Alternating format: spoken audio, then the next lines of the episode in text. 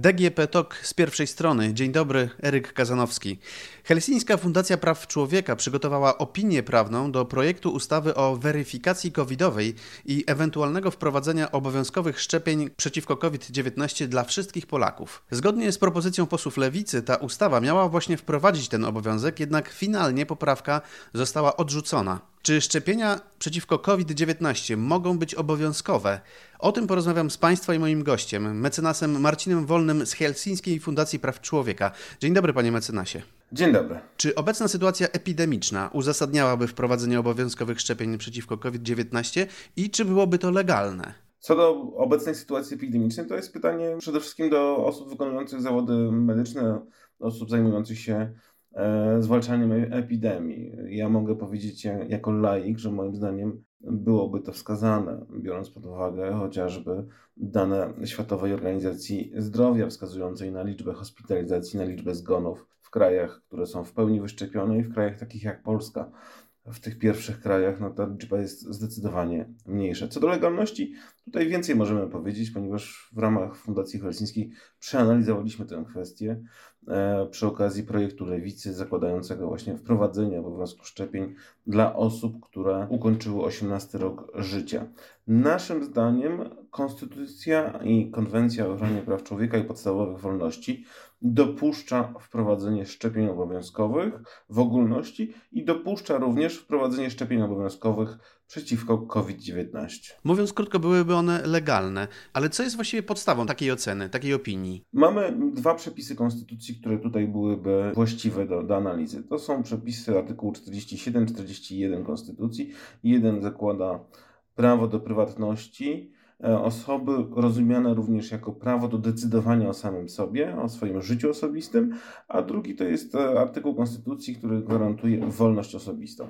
Co jednak istotne, oba te e, prawa czy uprawnienia nie mają charakteru absolutnego. To znaczy, że mogą być ograniczane E, na warunkach przewidzianych przez Konstytucję Rzeczypospolitej Polskiej i na warunkach przewidzianych przez Europejską Konwencję o ochronie praw człowieka, bo również artykuł 8 konwencji chroni prawo do prywatności w tym rozumieniu.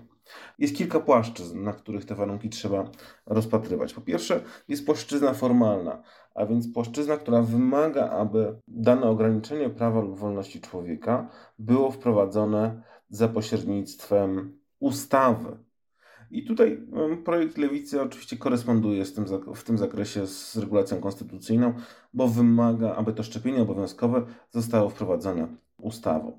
E, drugim takim warunkiem, który należy rozpoznawać w tym kontekście, jest kwestia tego, aby cel, dla którego takie ograniczenie praw człowieka zostaje wprowadzone, był legitymowany konstytucyjnie. Konstytucja przewiduje, że można ograniczyć prawa i wolności wyłącznie ze względu na określone wartości wymienione wprost w Konstytucji. Należą do nich zdrowie, ochrona praw i wolności innych osób i należy do nich e, między innymi również ochrona porządku publicznego. I naszym zdaniem wszystkie te trzy wartości można rozpoznawać właśnie w kontekście obowiązkowych szczepień ochronnych. Takim kolejnym etapem kontroli jest tutaj oczywiście kwestia konieczności. Konstytucja wymaga aby wprowadzono ograniczenie praw i wolności człowieka było konieczne w demokratycznym państwie prawa. I tutaj jest kilka warunków, które trzeba przeanalizować aby tę kwestię ocenić. Wspomniał Pan, że te obowiązkowe szczepienia powinny być wprowadzone ustawą i tutaj by tak rzeczywiście było. A co w przypadku rozporządzenia? W przypadku rozporządzenia jest, jesteśmy trochę w problematycznej sytuacji. Już na tę chwilę mamy w rozporządzeniu ministra zdrowia, które wprowadza obowiązkowe szczepienia względem medyków. Jest to dopuszczalne na tle obowiązującego stanu prawnego. Ten stan prawny wygląda mniej więcej tak, że ustawa o chorobach zakaźnych, o zwalczaniu i przeciwdziałaniu chorobom zakaźnym, e, ustanawia katalog chorób zakaźnych i ustanawia również powszechny obowiązek szczepień. Minister zdrowia zaś ma kompetencje do tego, aby uznać, która choroba wymaga szczepień ochronnych. Jednocześnie ma także kompetencje do tego, aby kwalifikować określone choroby niewymienione wprost w ustawie jako choroby zakaźne. Taką chorobą zidentyfikowaną przez ministra zdrowia, a nie funkcjonującą na gruncie ustawy, jest COVID-19.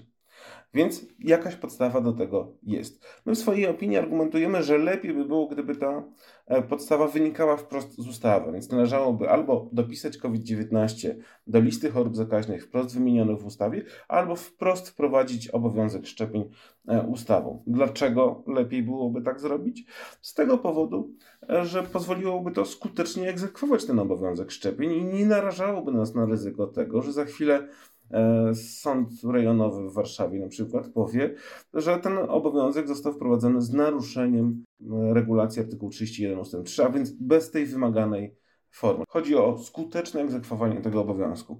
Może się bowiem zdarzyć tak, e, że ten obowiązek będzie podważany, bo pewnie większość osób, która zostanie nim dotknięta w sposób negatywny, spotka się z sankcją, będzie chciała to podważyć. I dla bezpieczeństwa tego procesu, dla bezpieczeństwa obrotu prawnego, warto by było, abyśmy nie mieli tutaj żadnych wątpliwości. Panie mecenasie, a co w sytuacji, kiedy rzeczywiście obowiązkowe szczepienia zostałyby wprowadzone ustawą, a jednak duża część obywateli byłaby tym szczepieniom przeciwna i rzeczywiście trudno byłoby ten obowiązek wyegzekwować? Co w takiej sytuacji? Projekt przewiduje tutaj sankcję karną w postaci nowelizacji kodeksu wykroczeń, dodania określonego przepisu, który by ustanawiał odrębne wykroczenie w postaci niezaszczepienia się na COVID-19. My zastanawiamy się w opinii, czy, czy jest to faktycznie potrzebne, skoro mamy już artykuł 115 KW, który zakłada sankcje za e, niepoddanie się szczepieniom ochronnym, obowiązkowym i e, niepoddanie się nawet w wypadku przymuszenia do tego grzywną administracyjną. To, co jest istotne, to to, że, że mamy dwa etapy tak naprawdę przymuszania do tych szczepień ochronnych. Pierwszy to jest właśnie na, na podstawie ustawy o egzekucji w administracji, która zakłada możliwość nałożenia sankcji przymuszającej. Gdy ta sankcja w obecnym stanie nie zadziała, to wtedy uruchamia się odpowiedzialność stricte karna o charakterze wykroczeniowym, również sankcja w postaci grzywny. Spójrzmy na Europę. Jak do obowiązkowości szczepień e, przeciwko COVID-19 odnoszą się unijne instytucje stanowiące prawo? Mamy rekomendacje Europejskiej Agencji Leków, które wskazują na to, abyśmy poddawali szczepieniom.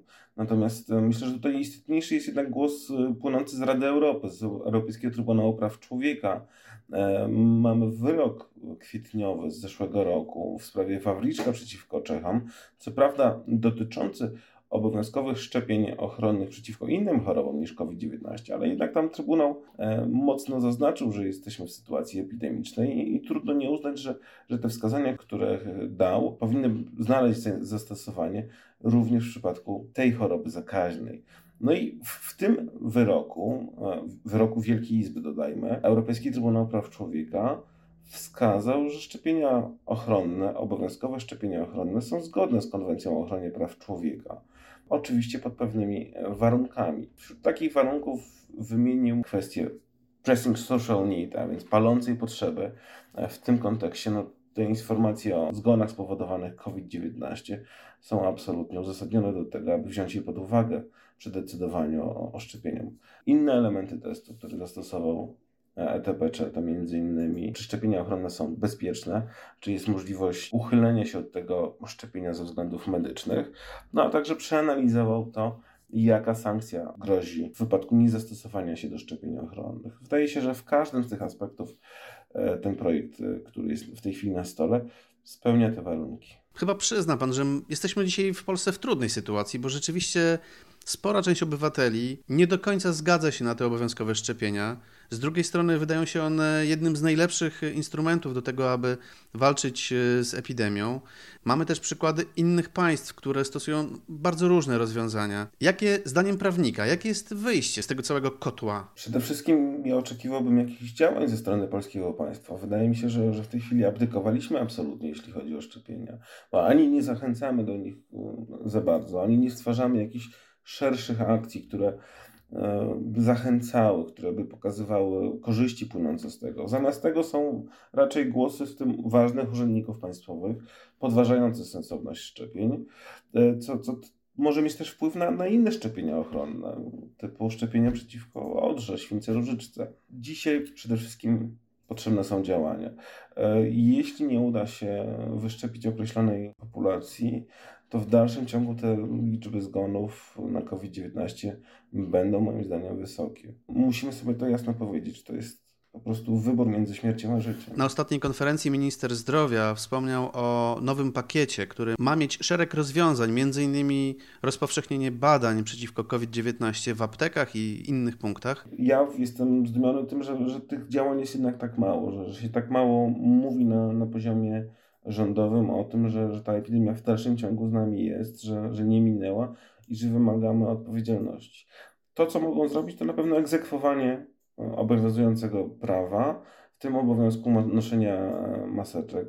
To jest oczywiście pytanie o to, czy każda maseczka powinna być dopuszczona jako realizacja tego obowiązku, czy to nie powinny być maseczki typu FPP2 czy FPP3. Jest pewnie wiele innych działań, ale tutaj musiałby Pan pytać ekspertów w rodzaju doktora Grzesiowskiego. Państwa i moim gościem był mecenas Marcin Wolny z Helsińskiej Fundacji Praw Człowieka. Bardzo dziękuję za rozmowę. Bardzo dziękuję.